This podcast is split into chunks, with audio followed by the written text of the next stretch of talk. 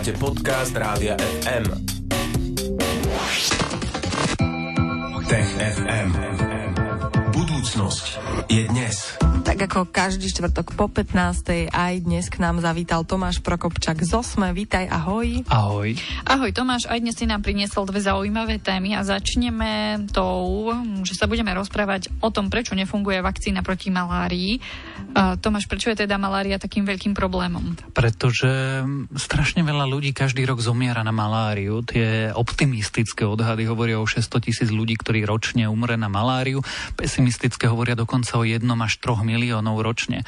Čiže malária je jedna z hlavných alebo veľkých príčin predčasného umierania a teda nie len v subsaharskej Afrike, ale najmä tam. Uh-huh. A čo s tým vieme robiť? Máme vakcíny? Teda asi máme nejaké? Máme presne jednu, pretože všetky vakcíny v minulosti aj pri skúškach klinických jednoducho zlyhávali. Aj táto vakcína nie je príliš úspešná. Ak si pamätáme tú debatu pri covidových vakcínach, že sme sa rozprávali, že niečo je úspešné na 50, 60, 70 to je v skutočnosti veľmi akože dobré a táto vakcína nemá vôbec takú ochranu vysokú. Trochu má, je lepšie ako vôbec nič, ale vždy bol problém, že proste tí ľudia krátko po očkovaní sa znovu mohli nakaziť. Dokonca pri malárii platí, že ľudia, ktorí maláriu prekonali, tak relatívne rýchlo sa môžu znovu nakaziť. Bola to dlhovedecká záhada, pretože nikto nevedel, prečo tie vakcíny nefungujú, prečo človek môže sa stále nakaziť a byť chorý. No a zdá sa, že ten vedecký tým možno prišiel konečne na niečo, čo nám dokáže odpovedať na túto záhadu. Uh-huh, čiže už vieme, prečo tá vakcína nefunguje? Vieme a súvisí to s tým, ako e, vlastne naše e, imunitné bunky, náš imunitný systém reaguje e, na nákazu maláriou. My vieme, že malárie spôsobujú také plazmódie, parazitické prvoky, také eukaryotické organizmy, ktoré napadajú naše krvinky a potom sa tam množia, teda ešte predtým nám spokúše ten komár, nás ako keby uhryzne a prenesie tieto malarické parazity na nás. No a teraz sa výskumníci pozreli na úrovni buniek a jednotlivých jednotlivých eh, bielkovín, teda chémie, že čo sa odohráva, ako funguje náš imunitný systém, na čo sa zameriava, ako sa bráni a čo z toho vyplýva. No a keď eh, toto veci preskúmali, tak zistili, že eh, protilátky naše sa viažu na istý proteín alebo proteín na povrchu tých prvokov a rozoznávajú ako cieľ budúceho útoku, no ale zdá sa, že nerobia to veľmi dobré. Uh-huh. A ako toto vlastne vedci skúmali? poprosili dobrovoľníkov. V skutočnosti zaočkovali dobrovoľníkov zdravých Európanov a potom sledovali, ako bude reagovať imunitný systém. A vlastne zaočkovali ich ako keby vakcínou, kde boli mŕtve tie, tie parazitické prvoky. Čiže v skutočnosti nemohla ublížiť tá vakcína, tak sa vakcíny niektoré robia, že je tam vírus alebo baktéria usmrtená a potom necháš len tú reakciu imunitného systému. A oni toto skúmali a skúmali to až na úroveň jednej jednotlivej bunky, že čo sa bude odohrávať. A tak si tí výskumníci všimli, že ten mechanizmus funguje tak, že e, isté bunky v našom imunitnom e, systéme, také pomocné T bunky, rozoznávajú jeden konkrétny proteín a potom oni odovzdávajú informáciu imunitnému systému, aby dokázal produkovať protilátky alebo vznikla imunitná pamäť a tak ďalej. Problém je, že oni e, v tom proteíne rozoznávajú konkrétne aminokyseliny, aby sme sa teda nepúšťali moc hlboko, tak veľmi, veľmi špecificky. A tí vedci zistili, že stačí, aby jedna jediná vyzerala inak, alebo teda v prírode zmutovala, pretože samozrejme e, organizmy sa vyvíjajú, tak ten imunitný systém už to nerozoznáva a nevie reagovať. A tým sa vysvetľuje aj to, že sa môžeme znovu a znovu nakaziť, pretože e, ten útočník, tá infekcia sa vyvíja. Keď sa vždy o malý kúsok posunie, tak náš imunitný systém ju nespozná a vôbec nereaguje. No a čo s týmito um, výsledkami tohoto výskumu my môžeme robiť, Tomáš? Je nejaká cesta? Mohli by sme lepšie vakcíny, pretože tie vakcíny v tomto okamihu fungovali tak, že vlastne uh, sme nechali tam tú usmrtenú nákazu, keď to veľmi zjednodušíme, nechali zvyšok na imunitu. Nech sa učí a videli sme, že sa moc teda neučí. Ale ak vyvinieme vakcíny, ktoré budú cieliť na iný mechanizmus, povedzme, že nie na nejaký kľúčik na povrchu tých, tých ako keby prvokov, ale na niečo iné, tak by potom mohla imunita vydržať dlhšie, pretože by náš imunitný systém rozoznával toho nepriateľa na základe čoho si, čo sa až tak nemení.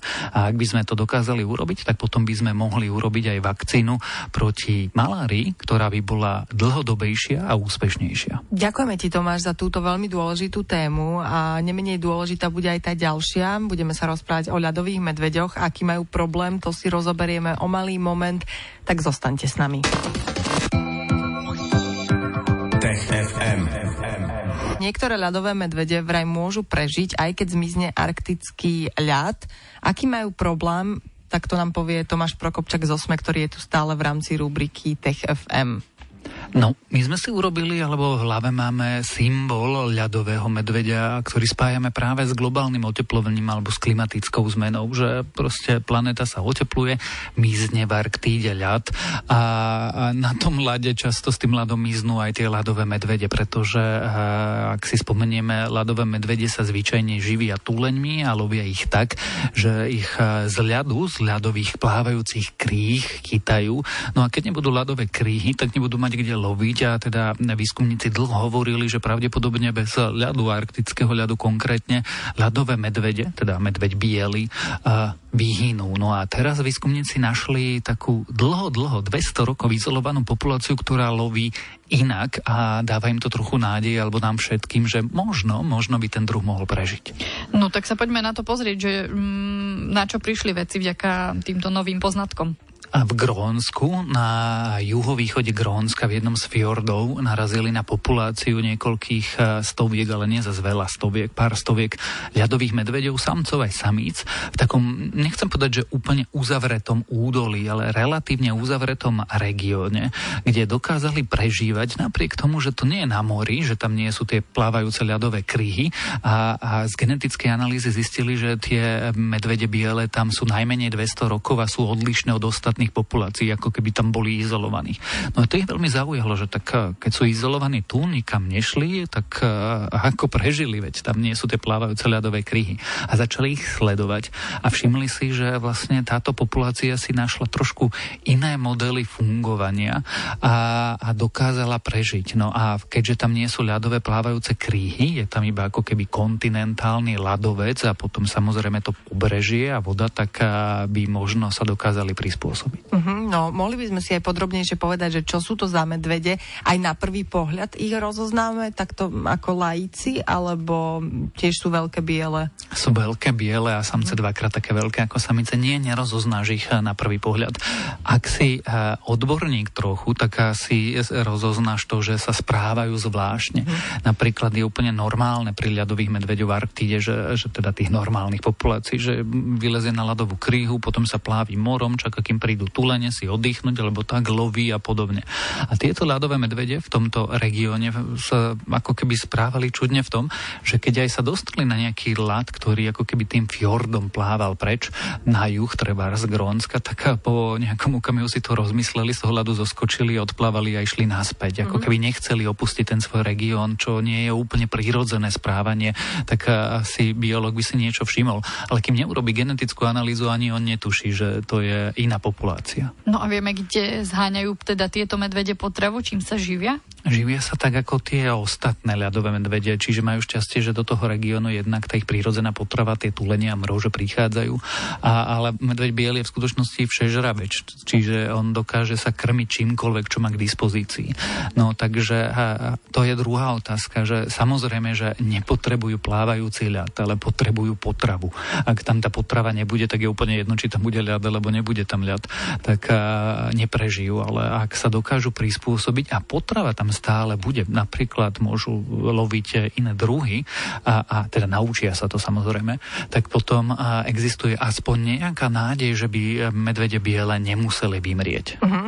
No tento vstup sme začínali otázkou, že aký majú problém, ale ja mám teraz toho taký pozitívny pocit, že by to mohlo byť niečo dobré uh, pre prežitie celého druhu ako takého, nie? Je to mierny optimizmus, ktorý hovorí, že nemusí tento druh prežiť len v zoologických záhradách a mhm. nejakých v chránených oblastiach, ale že by teoreticky mohol prežiť aj vo voľnej prírode.